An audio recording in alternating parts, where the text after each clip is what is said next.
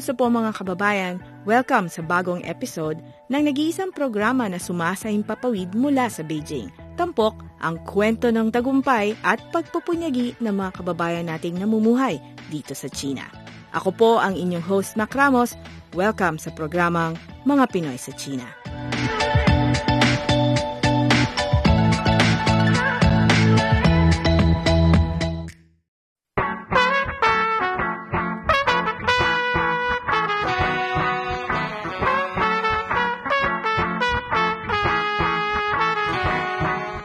Hindi na bago kay Alan Deason ang pagdalo sa mga international film festivals.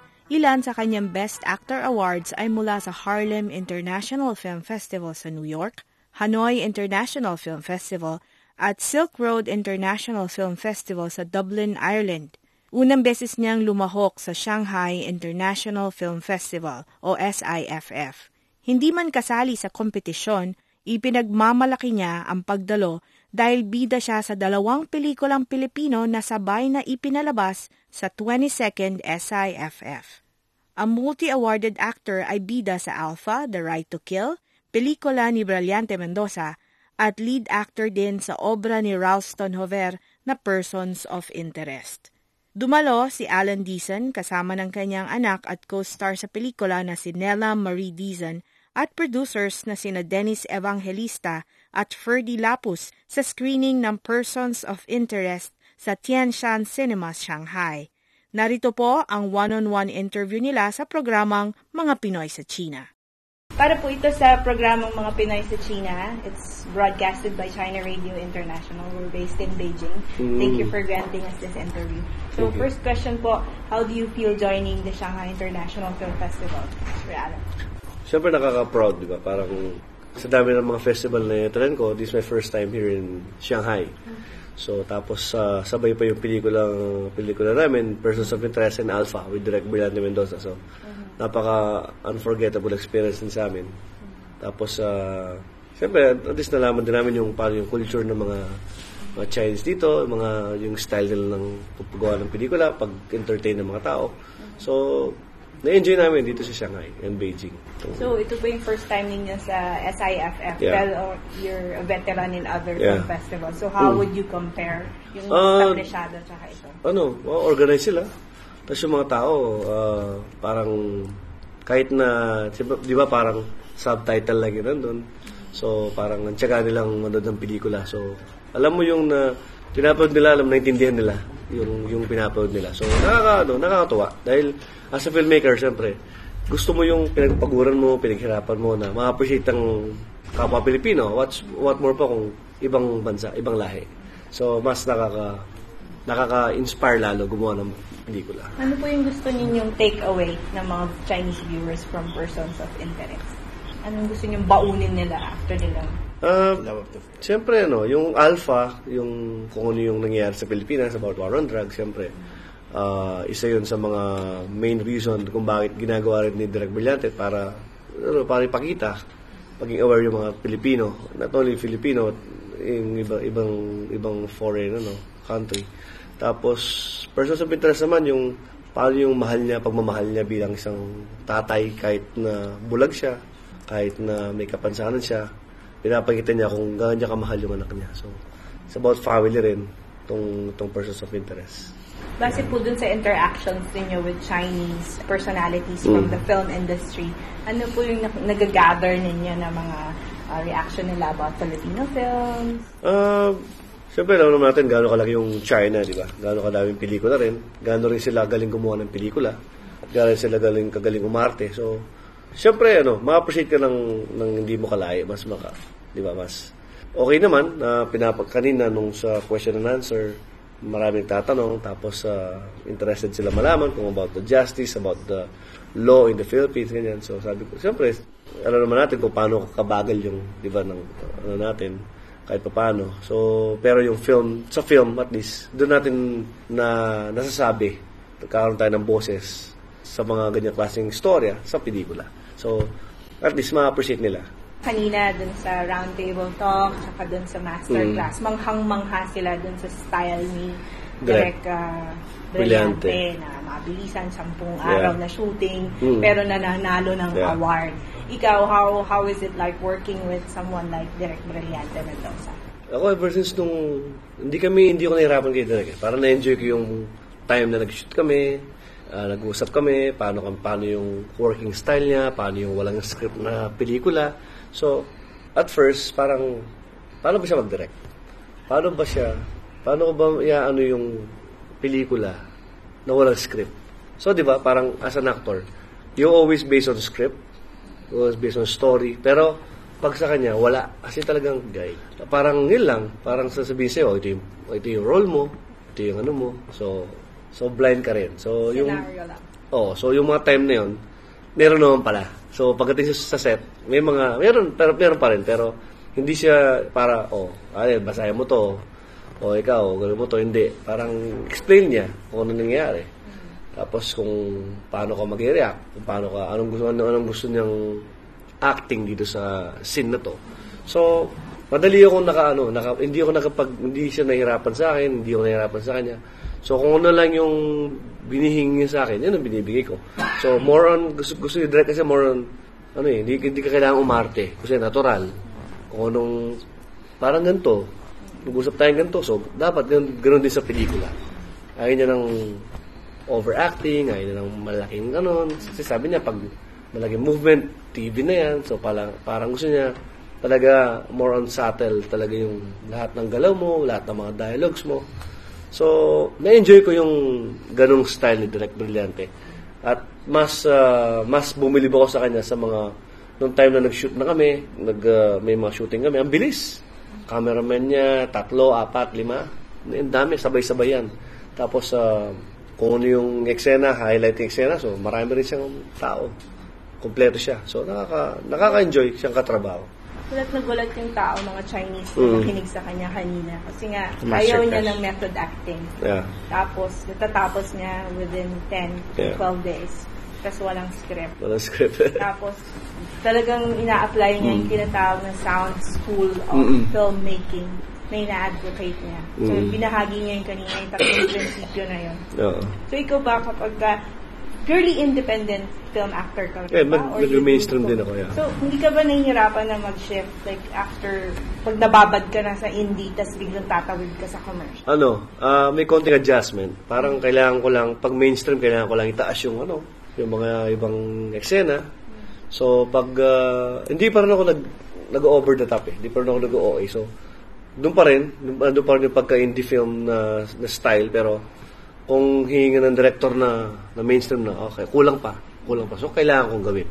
Pero pagdating sa pelikula, parang medyo nagamay ko na rin eh. Lalo kay Direk Brillante, nagamay ko na yung mga style ng indie film. So, hindi na ako masyadong nag adjust pagdating sa indie film. Parang, ano na, parang, yun na yung parang gamay ko. Komportable ako. Komportable ako. Siyempre, di ba, parang bilang artista, pag, pag komportable sa ginagawa mo, mas napapakita mo yung totoong acting mo, mas napapakita mo yung totoo ka sa ginagawa mo compare sa sa medyo hindi ka komportable, medyo nahihirapan ka pero at least kaya mo pa rin gawin. So kailangan mong gawin talaga pareho. Kailang pelikula na kayo nag-direct na yan? Ah, yung first namin direct yung yung Netflix Amo. Tapos ah, itong Alpha. Tapos may gin- ginawa kami ni Judy Ann pang festival pa, pang festival hopefully. Tsaka Metro Manila Film Festival. Sa Pag-usapan natin yung Alpha. Mm. Ano yung memorable experience mo from making this film? Ah, ang Alpha kasi yan, yun eh. Ah, trilogy siya. Oh, kasi trilogy yung Alpha niya. Ah, tatlong istorya. So yung pinalabas dito sa Shanghai, pang ilan? Isa, isa, yun, Una. yun ang una, yung Ah, Alpha. okay.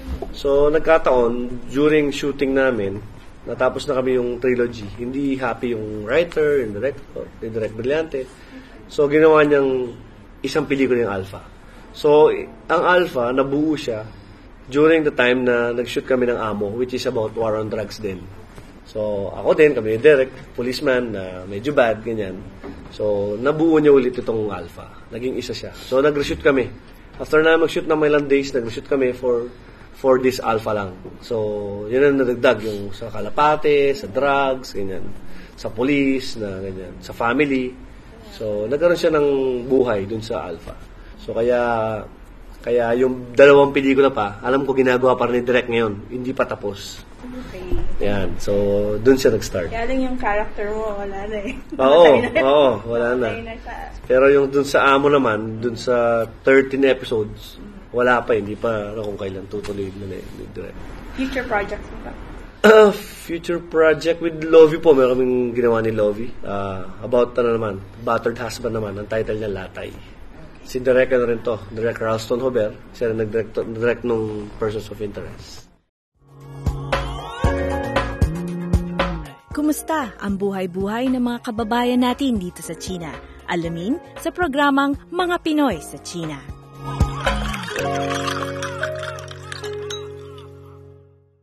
Kasama ang Persons of Interest sa SIFF Spectrum Alternatives category.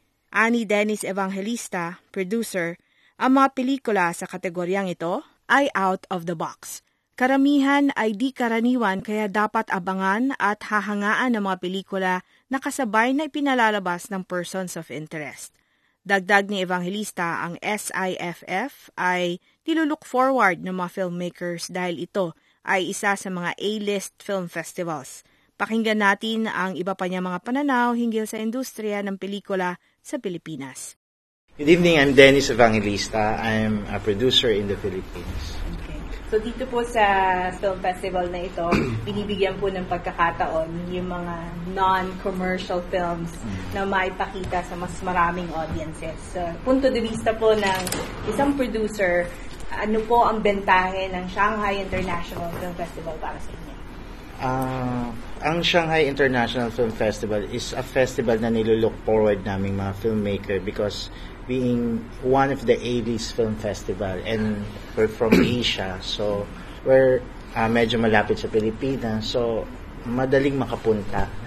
So not unlike sa mga Europe na malalayo no we cannot afford naman to bring everybody. So and China is Shanghai is I, I can say na it's one of the beautiful country, beautiful city in China. It's very beautiful, Shanghai. And Beijing, of course.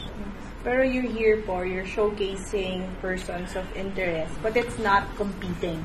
Yeah, it's under- SIFM. Yeah, it's in the panorama section under Spectrum. Spectrum, uh, for uh, parang yung parang out of the box kind of film. Nakita niyo po ba yung ibang mga pelikulang kasabayan ninyo? Yeah, I Sa saw in the catalog. Yeah. It's um majority of them are yung very unusual, talagang something you have you will look forward. Gaano po kaiba yung the film choice compared to the other film festivals that you've attended? Medyo ah ito ang mas, maganda sa mga festival eh is because yung mga pelikula talaga pilim-pili. So iba-iba sila siguro ng ng selection committee or ano. Pero majority talagang hahangaan mo yung mga pelikula na nandoon. Meron po ba kayong mga nakikitang mga idols ninyo, mga paborito ninyong artista? Parang, oh my God, they're here! At ang pagkiskisang balikat kayo, Siko. Sa nung Alpha nung nagpunta siya sa San Sebastian, marami kami nakita na Hollywood. ah, Dito po. dito parang wala pa ako nakita. Oh, hindi kasi nung opening nights, we're not able to come. Hindi kami nakapunta. Okay. Ah, huling tanong po para sa inyo bilang isang producer. Ano pa po yung inyong ah, dreams for the Philippine ah, film industry? And ano po yung inyong adhikain pa para sa mga festivals na tulad nito?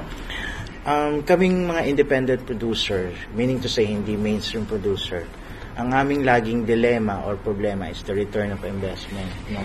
Sana sa Pilipinas, although we are happy na sa napapansin ng mga pelikulang choice namin gawin sa International Film Festival, but most of the time, hindi naman na-appreciate sa sariling bayan.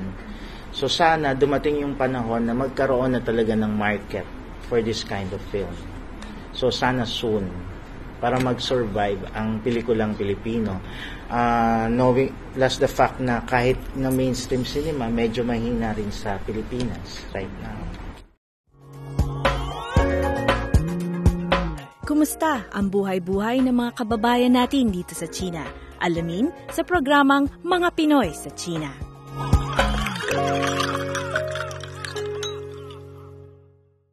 Masayang karanasan naman para kay Nella Marie Dizon ang SIFF. Pero nang tanungin kung mahirap bang makatrabaho ang premyadong ama sa isang pelikula, sagot ni Nella ay nerve-wracking ito.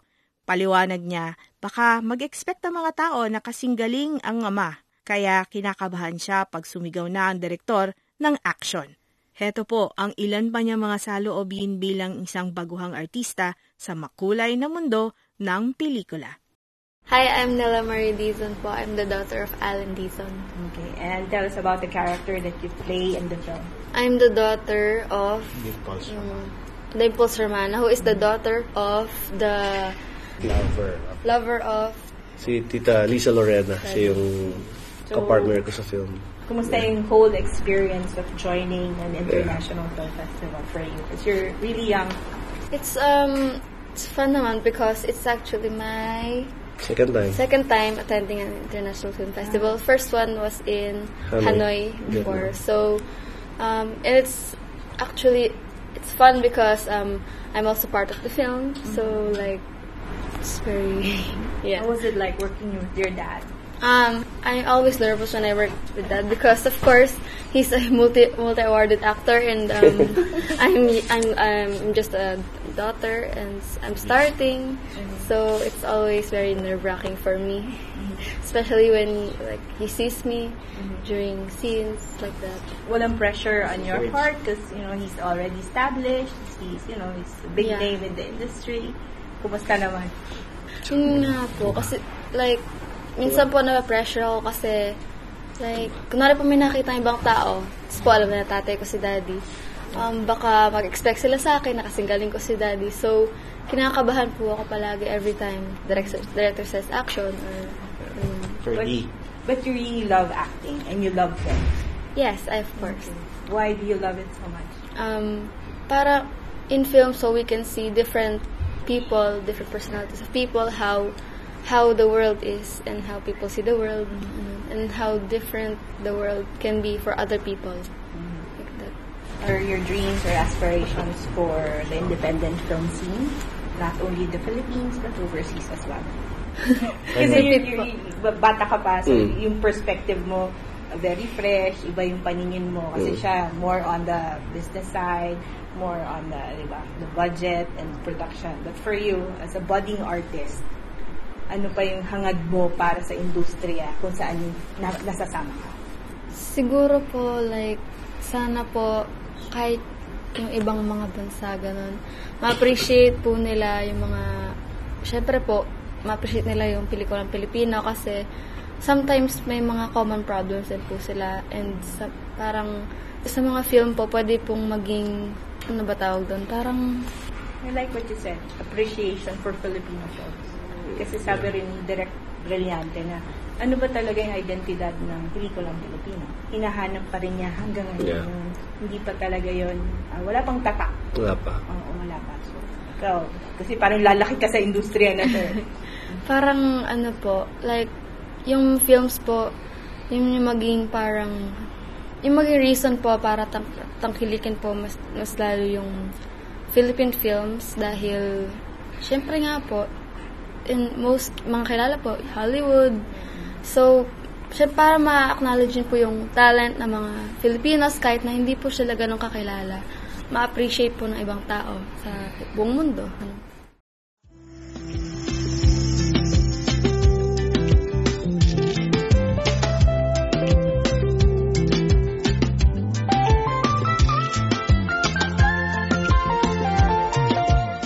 Dito po nagtatapos ang ating episode sa araw na ito. Available ang marami pang mga interviews na aming ginawa in the past on demand sa websites na filipino.cri.cn o filipino.crionline.cn. Sa social media, abangan po ang paglabas ng latest episode sa Facebook page na CRI Filipino Service at official Mga Pinoy sa China Facebook page. Sa ngalan ni Vera, ako po si Mac Ramos. Salamat po sa inyong pakikinig.